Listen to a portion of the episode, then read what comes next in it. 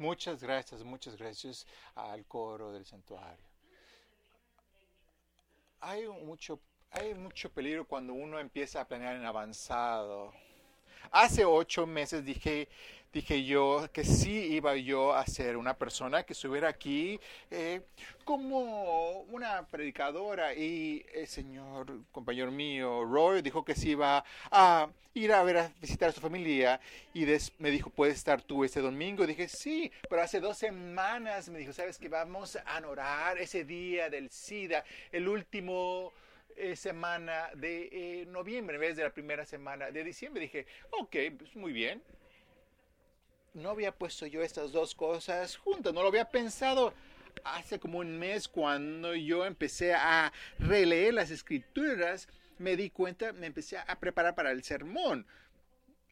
Oh, Dios mío, me dije, ¿cómo rayos le voy a hacer y voy a tejer ambos y la cuando llega eh, Cristo con nosotros y también el Día Mundial del SIDA. No me, no me no pensé cómo iba a, suceder esto, cómo se iba a entretejer, sino hasta una semana, hace una semana hablé con un amigo, que un hermano que también se había muerto de eh, SIDA, complicaciones del SIDA, y que oren conmigo como yo oh, eh, comparto contigo. En mayo del 1981, mi hermano, que también era también gay, vivía de Nueva York a la graduación de mi secundaria. Estaba muy orgulloso porque yo estaba, iba a graduarme con honores con otros 700 estudiantes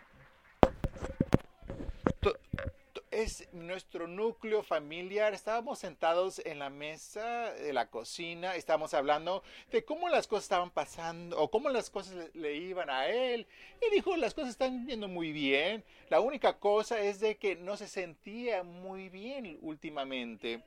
Él dijo que había ido al doctor antes de venir aquí a la graduación pero las cosas no estaban, no estaban bien para él.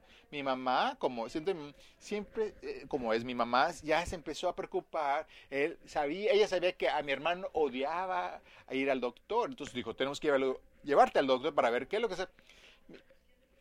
Él le dijo, ¿sabes qué? El doctor me ha dado unos antibióticos, pero el doctor cree que es... Que, que él pensaba, que el doctor le había dicho que tenía algo que se llama catch scratch fever, una fiebre de, de rasguño de gato. Le dije, ¿sabes qué? ¿Sabes qué? Tiene un gato que se llama Bella, también tiene un pájaro que se llama Fer. A lo mejor eso tiene sentido. Pero el doctor también dijo algo que estaba un poco curiosamente, que recientemente tenía un tenía un piquito cuando tenía scratch scratch fever. Es como una infección. El doctor le dijo medicina antibióticos una semana antes, pero se la tomó, pero mi hermano continuaba no sintiéndose bien. Acababa de eh, cumplir 24 años en mayo.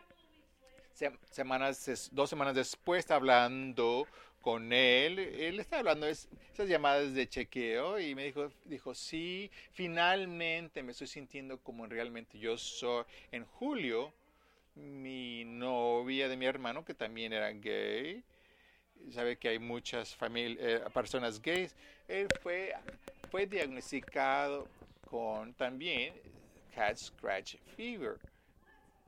Eso es un poco eh, raro. No lo, dijo, no lo pensé eh, a profundidad, pero cuando estaba hablando con mi hermano, ese todos cambios, cuando uno se muda de un lugar a otro, y estaba yo viendo mis cambios en mi vida y habíamos compartido. Uno de sus amigos eh, inesperadamente se había muerto. No tuvo ni la oportunidad de decirle a sus amigos adiós. Y fui cuando fui a la graduación en Nueva York de mi hermano y Olanzo nomás tenía 24 años de edad. Dicen que él murió de una enfermedad como neumonía en septiembre acababa yo de iniciar en Resurrection.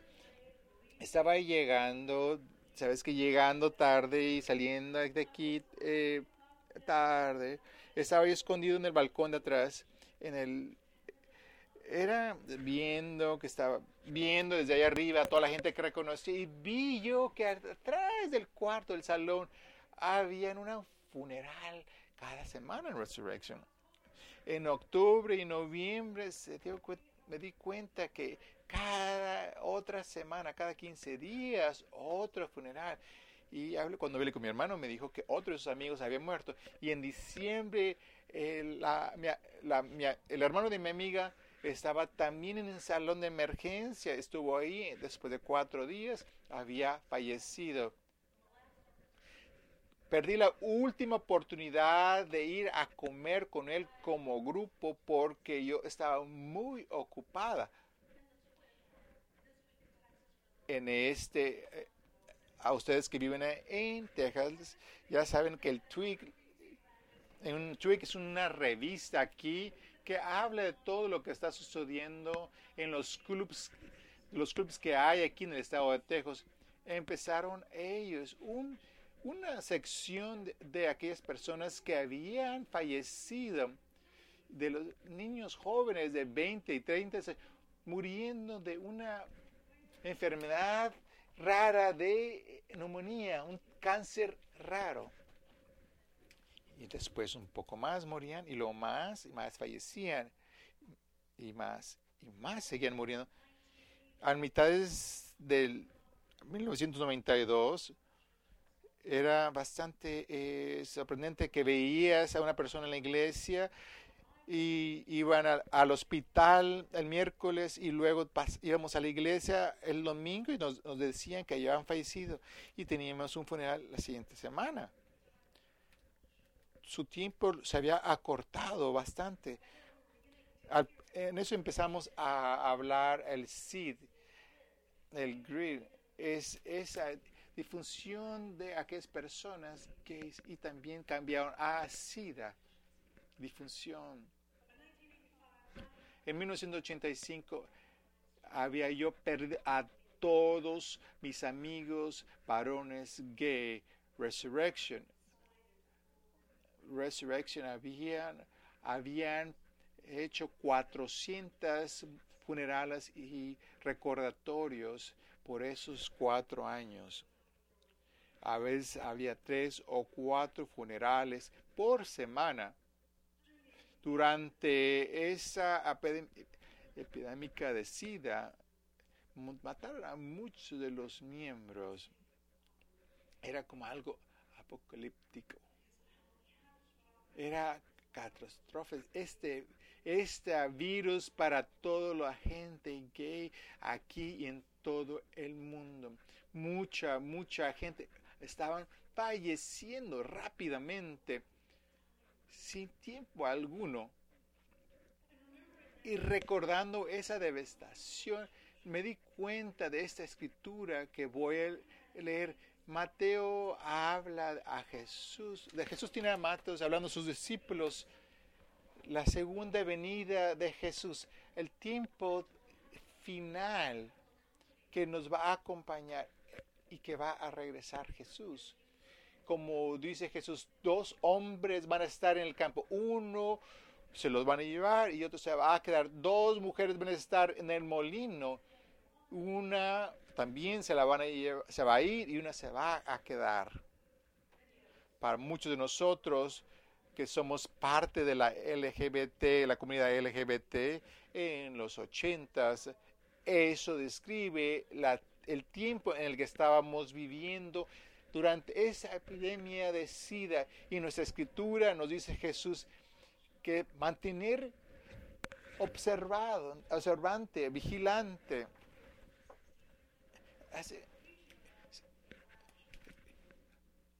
Él, la Señor habló de las escrituras de segunda venida de Jesús. Él explicó que esos versos hablaba del tiempo final en donde Jesús va a regresar como jefe de un ejército llegando a Margueron y que solamente aquella gente fiel, verdaderamente fieles, van a poder, poder llegar a los cielos. Llevárselo a, uno y dejando otro atrás Él habló que nosotros como cristianos debemos esperar en con anticipación y esperanza a esta, a esta segunda venida de nuestro Señor. Jesús no nos dice que esperemos en la escritura, dice que tú tenemos que seguir con nuestra vida cotidiana, trabajando y riéndonos y orando para poder pagar, pagar, pegar, poner atención y estar siempre observando. Era con 1800 años de enseñanza para comprender a Jesús, el, el príncipe de paz esa persona que querían descartar que Jesús, que iba a regresar como un guerrero, que él iba a venir de paz, iba a llegar desde paz a guerra, de salvar al mundo, a destruirlo. Yo creo que la segunda venida de Cristo, que ya llegó y que ya llegó y que también se, que se llama Semana Santa. Pero eso es otro sermón.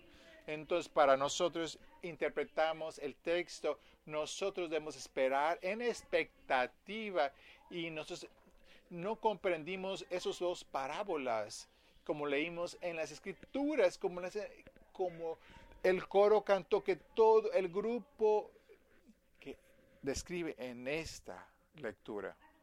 Yo creo, no comprendemos lo que Jesús está tratando de decir. Estamos haciendo la frase hijo de eh, la humanidad, que es Jesús. Sino, no algo, un contexto más grande, sino los hijos de la humanidad. Yo digo, Jesús nos llama que ese es el momento de que es que la llegada de un hombre noble y dirigiéndonos, estar observando y listos para responder al divino, que puede aparecer en cualquier momento. Estamos, tenemos que estar listos para poder caminar con Cristo con acciones. Se escucha un poco familiar, pero a veces se nos olvida que el divino, que Él está en cada uno de nosotros Jesús nos implora que debemos de vivir y responder el amor de Dios a través de la vida de Jesús. Entonces vivir esa crisis no quiere decir estar quietos esperando, viendo al cielo, esperar que llegue Jesús, sino estar observando nuestro alrededor y ayudar a aquellas personas que necesitan nuestra ayuda, al prisionero, al que tiene hambre, el desamparado, a aquella persona que tiene el SIDA, viviendo esa crisis no quiere decir que tienes que esperando ahí y que tiene que componer Jesús todos sus problemas, porque los problemas son muy grandes para a nos, puede que los problemas sean muy grandes para nosotros, pero si nosotros vivimos una vida como Cristo, que nosotros reconocemos la divinidad en cada uno de nosotros y nosotros podemos ver eh, la divinidad, aquella persona que no tiene hogar, el desamparado, aquella persona que tiene hambre, aquella persona que es pobre, aquella que está en la prisión, en la cárcel, y también el que está, que está con SIDA positivo. Y que tienes que comprender que tú tienes que dar mandar ese amor que tú has recibido a través del Señor y el ministro de. Yo creo que ese es el punto que Jesús está tratando de hacer, porque Él termina esa enseñanza en este curso, en, en Mateo 45, 54, los, esa paraloja de el león y la borrega, dependiendo cómo Jesús. Dijo, cuando yo tenía hambre, me dice algo para comer. Y cuando tenía sed, tú me dices algo para beber.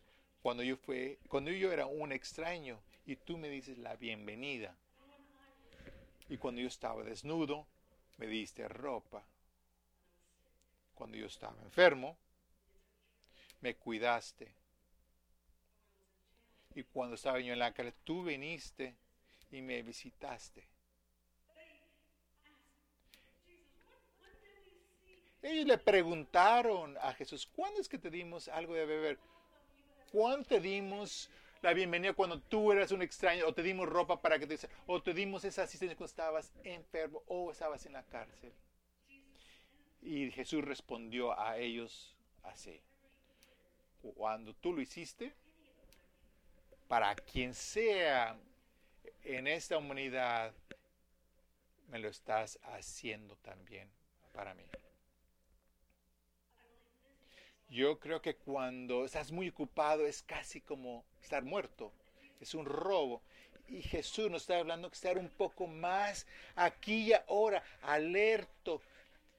Cuando se nos roba nuestro tiempo, cuando robamos nuestra atención. Esta temporada de Advent nos están pidiendo que pongas atención a todas las aventuras y la gente que está alrededor, la naturaleza y a cada uno de nosotros. Cada día es, es un regalo. A veces no estamos tan ocupados con la vida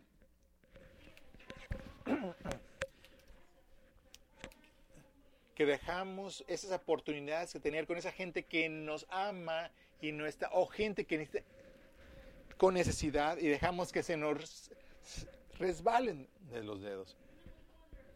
Y luego nos preguntamos, ¿cómo es que dejamos todo eso que sucediera? El tiempo, la oportunidad, la vida se ha ido para siempre.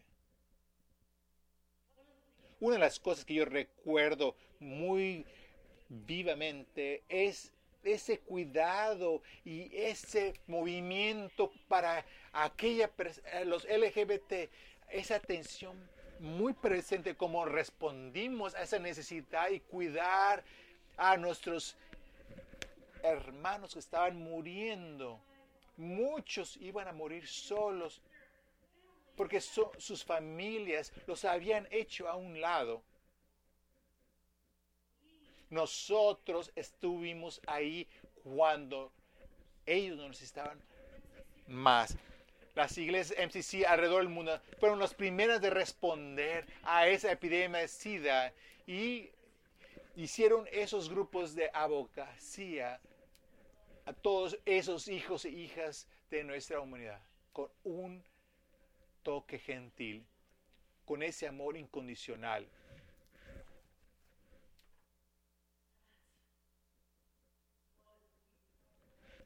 Y eso es, por, ese es por eso que hemos recibido el llamado, el llamado para hacer, para tocar, a tocar a lo que no se puede tocar y amar a aquellas personas que no son amadas.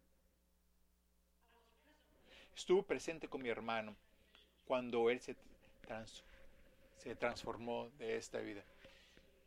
Y yo sé cuando estaba muy... Eh, eh, estaba preocupado de dejar a mi madre atrás, pero yo sabía, pero yo se di cuenta, me di cuenta que era tiempo para que él se fuera.